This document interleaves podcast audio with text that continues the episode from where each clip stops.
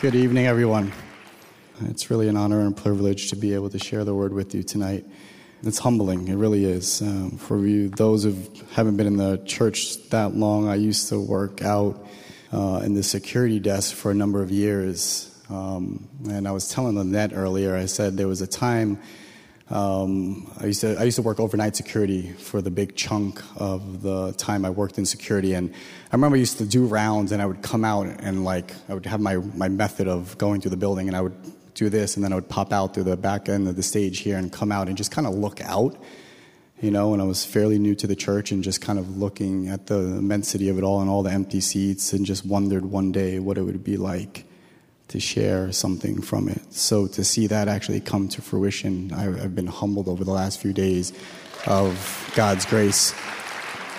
So I say that actually all to say, if, if God is doing something in your life um, and it doesn't seem like it's happening quickly, He's working, right? That took years because He needed to work on me first before He would give me the privilege of holding a microphone to share His word because this is serious stuff. So I grew up um, kind of in a mixed faith background, predominantly Catholicism. That was most of my background. My father was Catholic. They were Polish. If you know my name, last name is Lewandowski. So I'm half Polish. I'm half Chinese. So my mother gave more influence to my father and his family over kind of the religious side of upbringing. And so most of my um, understanding of the things of God came from Catholicism. But my mother was also Buddhist. And so it was a mix of Catholicism with little like touches of Buddhism here and there. You know, she would have times where she would go down to the Buddhist temple down in Lower Manhattan. She had a Buddhist monk friend.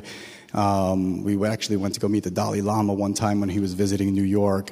And so there was like these pockets where she would uh, practice her, her Buddhism. But it was nominal at best. You know, she still very much explored much of the world.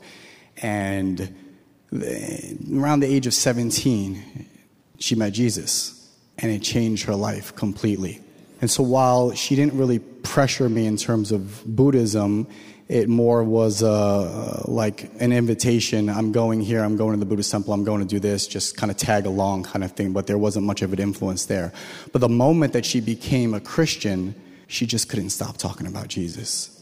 And as a 17 year old, I didn't want anything to do with God. I was kind of just out there in the world. I wanted to do my own thing. And she would just, everything was laced with Jesus. Everything was laced with, with like what God was doing in her life. And I was like, gosh, this is so, so like, uh, like too much. Stop. It was a little annoying, truthfully. But she kept going. Um, and she kept pushing. And it wasn't just me, it was my brother, it was my girlfriend at the time, it was now my wife, it was my father, it was everybody around her she was constantly, in, in most of her conversations, it was always being steered back to God and who He was and what was going on in her life. And then two years later, I would end up coming to faith. And so, in hindsight, I look back, as much as her um, like bombardment of what God was to her in her life was annoying then, it was infectious to me in many ways. Uh, fast forward a few years ago, there was a brother who used to attend this church, um, and I would sit at the security desk, and he had just come to faith. And goodness, he was on fire. I mean, like on fire for the Lord. Every time I saw him, he had his Bible open and he was reading it, waiting for prayer meeting, waiting for whatever meeting was happening. He was here early with his Bible open, praying, reading, whatever it was, humming some sort of hymn, he was just like so enthusiastic about the things of God. I would just sit there and go like, this is, is this guy real? Right? I would look at the security screen and I would say, there's a guy in Gallatin Place. Like he's sitting on the steps. Uh, he's doing, I don't know if he was, whatever he was. I don't remember exactly what the guy was doing, but I was like, you should go share the gospel to him. You should go speak to him. He ran right out of Smith Street doors, ran around the corner, and I sat there and watched him on camera, spent like 20, 30 minutes with the guy on the steps just trying to convey truth to him. And then I met a couple of guys a few weeks ago, and they're probably here in the prayer meeting. And they're all from different parts of the country. Another one is actually from outside. And they had that same type of faith.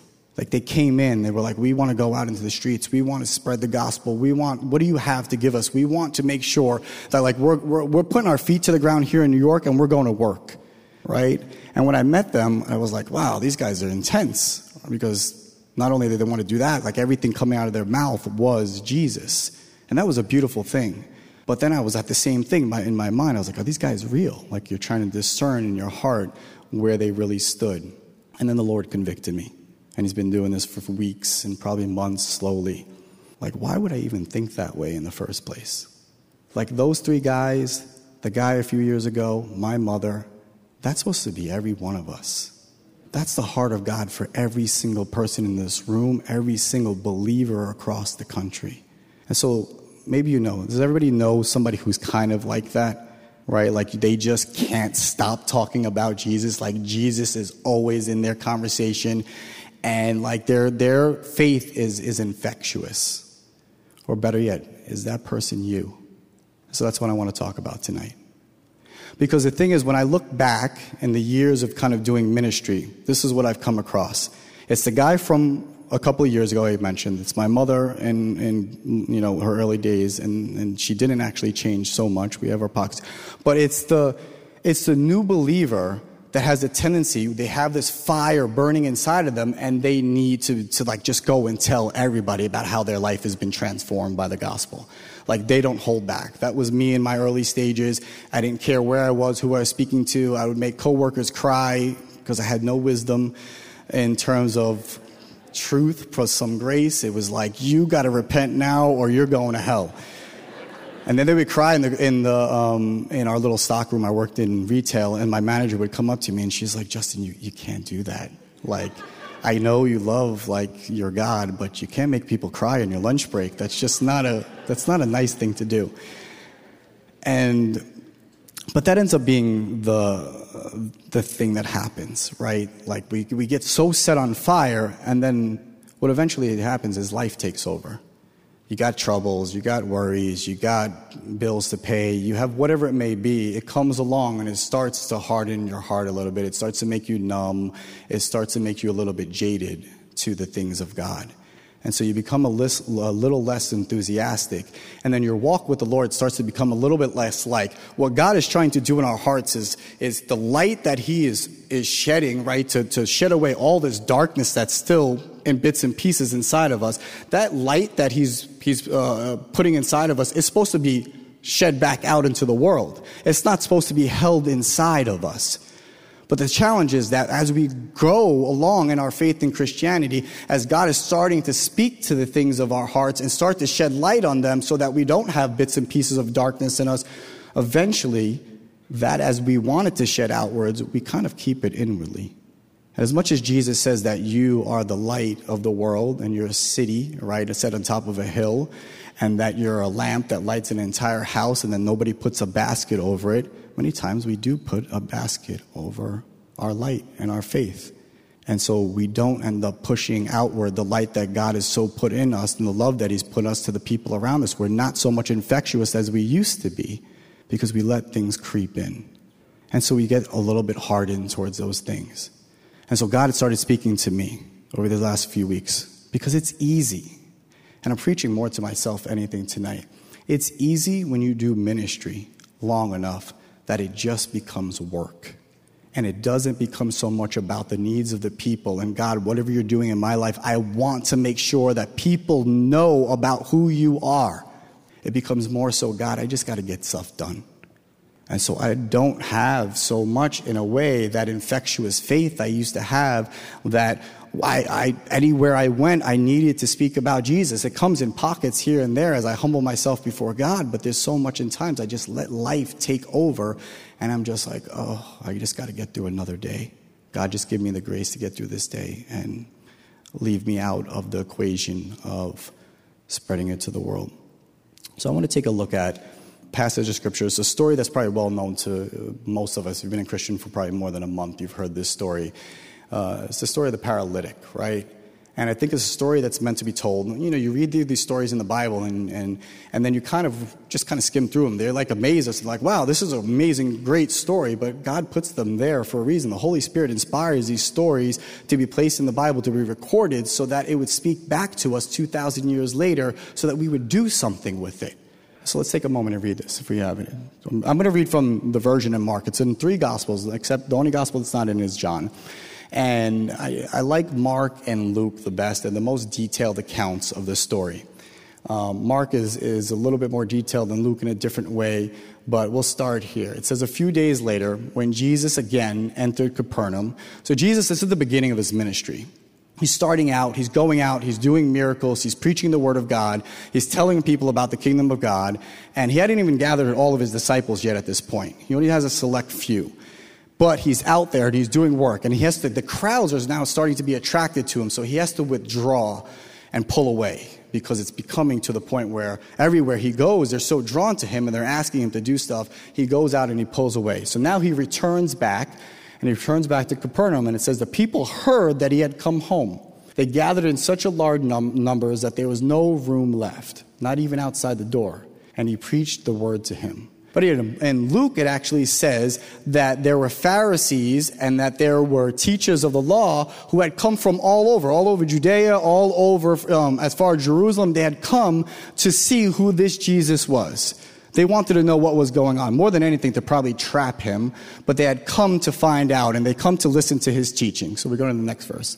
Some men came, bringing to him a paralyzed man, carried by four of them. Since they could not get him to Jesus because of the crowd, they made an opening in the roof above Jesus by digging through it and then lowered the mat the man was lying on. When Jesus saw their faith, he said to the paralyzed man, Son, your sins are forgiven. I, it's, I love that story. I love it. In, it's because it speaks in so many ways, right? You can tell this story in so many ways. But I want you to just envision for a moment Jesus is coming back to Capernaum, right? These men, they get word of it somehow. There's word spreading all over the place. Jesus is back. Jesus is back. Like, we got to go see what he's going to do next. And so these men gather together and they go, well, what's the best thing that we need right now for our lives is our friend. Our friend is paralyzed here and apparently Jesus can do miracles. So we got to get him to Jesus at this point. So they go and they pick him up. We don't know how far they travel, but they go and they go running to this man. But the problem is when they get there, they're beat by the crowds. Everybody got there before they did. And so when they enter and they try to enter, you could imagine most people would turn around and they're like, hey, we got to see Jesus. Can you let us in? Make some room. Could you scoot aside? And everybody's probably like, no, we've came for the same purpose. I got a bum knee. I got a bad back. I'm like my cousin's here and he's waiting, or we want to just hear what this Jesus has to say. And so instead of having compassion on the man, they look back on this paralyzed man and they go, Sorry, can't help you. So instead of the four men going, You know what? Maybe we should just wait. We'll catch him on the way out because Jesus is going to have to leave some point at some point, right? So let's let him come out. As soon as he comes out, we'll rush him and say, Hey, we have our friend here. He needs healing. You need to come to him quickly. But instead, I said, that's this time of, of the essence. We need to get to Jesus now. And so they couldn't, and like come up with some plan, right? Most houses back then, if there was a two-story house, many believe um, that there's usually a staircase on the outside of that house, and that they might have brought him on that staircase up to the rooftop. Some say that if there wasn't the staircase, they've got a ladder, they carried him. However, they got him to the roof. The fact that they even thought about how else are we getting get him into the presence of Jesus is amazing. The faith that they had to go, we need to get to Jesus now. Not wait later, now. Our friend is in need, now. Let's get there now. So they go to the rooftop, and Jesus is inside teaching. So now picture Jesus inside teaching. And this is not like a concrete rooftop. This is not like what we have now with, with whatever the, the flashing and all that other stuff. And, you know, would, you, you couldn't humanly possible like dig through that with your hands. So there's hardened clay, there's, there's grass probably there that they're, they're digging through. So as they're digging through, as Jesus is, is teaching the people, like debris has to be falling down on people at that moment, right? And you would think Jesus is going to go, like, we should probably get out of here. Like the roof is literally falling in on us. But Jesus, being Jesus, continues to teach. He's like, let's see what happens. And so, as you imagine, these guys are clawing away, however long that may be, and then they finally open up a hole large enough, and they probably have some ropes attached to his bed, and they start to lower him down into the presence of Jesus. So, you can imagine sitting there. You're getting taught a lesson, and you're looking at Jesus, and he's teaching you some profound things from the Word of God. And then here comes this man on his bed being lowered. Like imagine if we're standing in the auditorium right now and we look up and from the ceiling, some guy is just being dropped into our presence. And we're standing there like, like, Jesus, what are you going to do about this? This is, that's your problem, right? Jesus doesn't say anything. But what he does, he does say something. And we saw what he said. But he doesn't go, like, you guys interrupted my sermon. I was teaching the Word of God. He looks at this man, he looks up at the four guys, and he says, Son, your sins are forgiven. Their faith stirred Jesus so much that it caused him to react in a manner to cause his, his entire salvation to happen on the spot. Their faith was so infectious that it moved the Son of God to do something more miraculous than the healing of his body. It moved him to affect his entire eternity. Think about that for a moment. Like their faith was so infectious. I don't think there's anywhere else in Scripture, and I don't think we see it most often, where God is so moved by somebody else's faith that he, forgiveness is given to an individual. He doesn't say he's moved by the individual's faith, by the paralyzed man's faith, right? He says, because he saw the faith in all of them. The collective faith of his friends moved him enough to go, Your sins are forgiven. And the amazing thing is about this, and I, I want to just kind of uh, detour for a second here. Christmas season, and we've been going through it for the last few weeks, we get into this mode and all that it is. We can't forget that Jesus addressed the spiritual need first here. Many other points, he addressed the physical need. But there was a moment here he paused and said, There's a greater need here than healing this man and causing him to walk again and to rise. The greater need, he has a spiritual need that's greater than this, and that he's actually paralyzed by sin. And because he's paralyzed by sin, he needs to be forgiven of it before he can actually get up and walk. And he did this not only to showcase his power to the rest of the room, he did it as an example to us that our primary focus in this Christmas season as a reminder is that Jesus, it says in Matthew 1, Jesus came to save people from their sins. Everything else is secondary. Healing is secondary. We could pray in prayer meetings every single Tuesday night for the healing of people, for the touching of people in their lives, a blessing over them, finances. All of those things are necessary things to pray over, but those are secondary next to salvation. That man could have been dropped into the presence of God, been healed, and walked right out of there apart from an eternity apart from God. Salvation always comes first, no matter what. So when you speak to your, your cousin, your uncle, your aunt, your friend during this Christmas season, as Pastor said, you're going to be in this awkward moment because you actually understand what Christmas is all about. Salvation comes first. What comes out of your mouth is the gospel because that's what matters the most to anybody around us. That's the only thing that we can convey to people that actually has any real worth or meaning for their life. Not even their life, their eternity. So he gets placed into his presence. What happens here? They only know a portion of Jesus. They only know Jesus for what he is at that moment. This guy's a miracle worker. And we have to get our friend into the presence of Christ. Because he's a miracle worker, we need to get our friend into that presence. But there's a difference between those four men and us. They may they know a portion of Jesus. We have the fullness of Jesus revealed to us in Scripture. Not only do we have the fullness of Jesus revealed to us in Scripture, and we know more about him than these four men did, but we have the Holy Spirit. We have Jesus living inside of us. And because he dwells and lives inside of us, that should do something on a daily basis to stir us to have this type of infectious faith. If these men, these four men who only knew a glimpse of who Jesus were, could have this type of faith to know that there is no other hope but in Jesus, then why do we fall so short from that every single day? Why is it that sometimes we let life's challenges get the best of us? Why isn't that we aren't as infectious as we need to be to those around us who desperately need to know about who He is? Why aren't we fighting to get people into the presence of Christ more? And so, how do we get there? So, looking at this story. I said, Well, how do we get there, Lord? I think we get there like this it's the way the way we view Jesus. Because these men, as much as they didn't know a ton about who Jesus were, was, right? They had a glimpse. Maybe they heard some of his teachings. Maybe they saw some of the miracles. Maybe they heard about him. But the difference is that there was no other solution to them at the moment. It was only Jesus. And if our lives aren't lived like that, if my life and your life isn't lived to the point where we're saying there is nothing else but Jesus, it will never come out of you the way it's supposed to. It will never be infectious to anybody because you're always going to have a divided heart in some way. There's going to be, I have faith and I have a bit of the world with me. I have faith, but then I have other solutions that I have as backup plan A, B, and C if Jesus doesn't work out. He will always work out. He will always work out. The faith that these four men had meant that they knew if I get him into his presence, if I get our friend into his presence, he's going to do something. There wasn't any doubt. If there was doubt, they would have stopped at the door.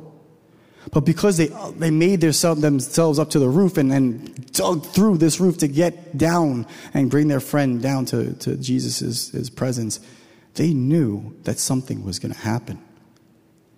And so for you and I tonight, it's the same charge that God's giving us. Is it all of me? Or is it just a portion of me mixed with everything else? Amen. It's all of Him, it's all of Jesus. There is no other portion. There is no plan A, B, and C after Him. There is nothing else. The moment you set your mind on anything else, Jesus doesn't work anymore because you've already cast him aside as the only thing that will ever work. And he is, again, the only thing that will ever work. Seek the kingdom of God in all its righteousness, and everything will be added unto you. Seek it first. Everything gets added unto us. So we know him greater. We see him and we hold him in this light. Everything else is secondary. It's only infectious if we view him this way. So he's all our solution. Now, there's a beautiful verse. I'm just going to close with this because I want to pray. This is something that I want to pray for myself, but I want to pray for you. This is a beautiful verse that Paul writes in the book of Corinthians. And this is what we are to the world, right? Paul writes this, 2 Corinthians 2:14. But thanks be to God, who always leads us as captives in Christ, triumphal procession. So he gives us a beautiful image here. We don't belong to ourselves anymore. When you're a captive of somebody, you belong to that person. But the master that we have is not evil He's not mean. He's not beating us. He, try, he leads us along with grace and truth and mercy and compassion and love. That's who we're held captive by. That's who our master is. So as he leads us along in this journey, and so it's a picture of this. As he's leading us along, uh, Paul's giving us a, picture that they used to do this. When the Romans used to conquer somebody, they would put people in cages, right? And they would bring them along to the, uh, the streets as they were returning back, and there would be people along the, uh, lined along the streets, Roman citizens, and they'd be cheering because they had come back and they had won victory over this particular group or, or uh, of people, right? And so that these people will be held captives as an example of who they've overcome, uh, uh, right? So, uh, in return, God, He's saying God does this to us. He leads us along. But as we are being led along before people, as we're going through life and we're meeting somebody here and we're meeting somebody there, we're speaking to a family member here, we're speaking to a family member there. This is what he says. He uses us to spread the aroma of knowledge of him everywhere. Let's go to the next verse. For we, for we are to God the pleasing aroma of Christ among those who are being saved and those who are perishing. To the one we are aroma that brings death, to the other an aroma that brings life. And who is equal to such a task? We're a pleasing aroma. Your job is not to find out which person you're pleasing the, you're a pleasing aroma to. Don't diminish if you're like a beautiful fragrance, don't like dampen that fragrance. Don't put it out just because somebody starts to push back on your expression of your faith, right? Like push back even harder. You're supposed to be a fragrance that whether or not it produces uh, an odorous fragrance to them. Why? Because it reveals their sin in their life. And as their sin is revealed, it brings about a death. And that stench of death is brought out. And they're like, I don't want what you're giving me because I can smell death, right? And so what you're bringing about is death to me, so stay away. But we're not supposed to go, oh, I'm so sorry. Let me put my candle out. I don't want you to smell this aroma that's coming from me that speaks of the things of God, that speaks of the Jesus that has transformed my life in such a way that I can't help but speak about Him. You keep on pushing on because that's what God has told us to do. You keep expressing yourself because that's not our job. Because the next person you might meet, you become a pleasing aroma to them in a way that it brings about life now to them, a transforming life. So that's what we're meant to do because we don't know the one person to the next how we're going to touch them, what type of fragrance we're going to be to them. It may be beautiful to them, it may be death, but it doesn't matter. Be a fragrance to them. Be some fragrance to them. And pray that it's a fragrance of life because that's how we end up being infectious. It's this fragrance that people are becoming, they're like, oh, this is so pleasing. I want more of that. Like, what you're giving to me is so pleasing. Like, come, give me more, give me more. I don't know what it is, but I want more of it because it's doing something inside of me that I've never felt before in my life. Please, I want more of this. Is your life infectious tonight? Is your faith infectious tonight? Is it a way when, when you're around people, they go, man, they can't stop talking about Jesus. Like everything they do, their whole life is encapsulated by everything that he's done for them. Like I have to, this, they're always talking about him. Like what he did for them yesterday, what he's doing for them now, how he saved them, what he's doing for his family. Are people drawn to you in such a way that way because of how you express Christ in your life? If you're like me, where you have your moments where life gets dull and you become a little less infectious. Like I want, I don't want to say like, oh, for the new year, we need to have more faith. We need to be more infectious with our faith in the new year. No, like I want tonight, when I walk out this building, whoever I meet, I want to be like, you know what Jesus did for me tonight? Years in the making, I sat on a stage and looked out, and here he made it come to fulfillment. I got to tell you about this Jesus because he did something to me that you need to know about right now. Like, I got to tell you about him because I don't know what's going to happen after I meet you. You may enter an eternity that you'll never get to know this Jesus. You need to know now. So I don't know if you're visiting with us tonight. Maybe you're going to return home and you're going to go back to life. To go back to job. You go back to whatever it is. But those people that you're surrounded by, how are they going to come when they come next to you? What kind of aroma are you going to give them? What is it that you're going to uh, what kind of fragrance are you offering them as they come and sit in your presence? So I want to pray.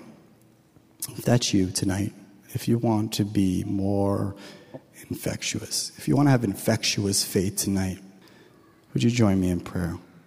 Just ask that um, would you stand with me? If that's your heart's desire, you're like, Lord, God, I, I, I have it in this season, maybe for a while now.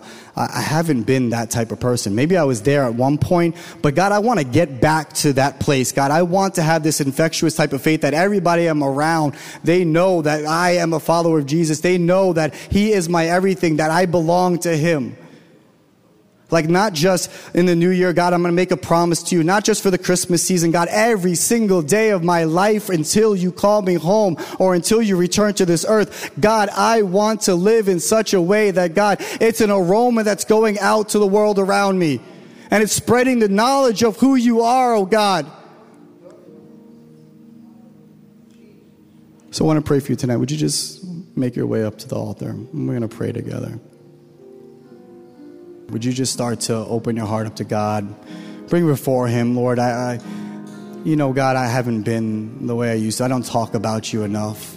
People that when they come around you, come around me, Lord, they may, they may know that I follow Jesus, but it's not in a way that's like infectious. They want to know more about Him. They want to know why I follow Him, God. So just open your heart. Just talk to Him. Talk to Him. Confess that to Him and have Him to start to do the work on your heart that you need here. Father, I thank you tonight, Lord. God, we thank you tonight for everyone, Lord God, who wants to return back to, God, that moment, Lord, where everything was about you, oh Lord. There wasn't anything else they put before you, God. God, they served you in such a way that people just didn't understand how they lived a life like that, Lord. God, we need you tonight because we can't do any of this unless you come into our hearts and you start to, to do the work that you need to do to bring us back to that place again, Lord. If we've never actually been to that place, because some of us actually don't have faith where it's infectious, Lord. God, help us tonight. Help us, Lord God. We want to be a fragrant aroma to the world around us that's dying, Lord God. Many are out there, Lord God, who don't know the name of Jesus tonight who've never heard it, Lord. Maybe our friends and our family, Lord, maybe they come around us, God, and we don't talk enough about you, Lord. We talk about other things, God. I pray tonight, Lord. I pray this Christmas season as we gather, Lord, we'll start to talk about you, you, you, Jesus. It's you. Lord, help us. God, fill our mouths, God. We won't know what to say, God, but you're going to give us the words to speak. You're going to help us to know everything that we needs to come out of our mouth. God, you know the people that are going to be in our presence. But God, we want to have such a faith, God, that when people come around us, they're like, wow, what is it? What is it about this person? Why do they love Jesus so much? So I thank you, Lord. I thank you, God, because I know that's your desire for our heart, Lord God, that we would put you first. And as we set our eyes upon you, God, you're going to do that work that's necessary in all of us, God. And I pray as people go out of this room and Lord, as they spread out into the streets of New York, Lord God, there will be a multitude of people speaking and preaching and proclaiming the name of Jesus all over the place. When the visitors return back to their states or their country, wherever they're from, God, they will be proclaiming the name of Jesus because they won't be able to stop. They'll be compelled, God, to speak the name of Jesus everywhere they go. The desire is to usher in people into your presence, to drop people into your presence because there is no only hope outside of you, Lord. There is only you. You're the only solution, the only hope, Lord God. And Father, I ask these things in that name, that precious, precious, wonderful name of Jesus. Amen.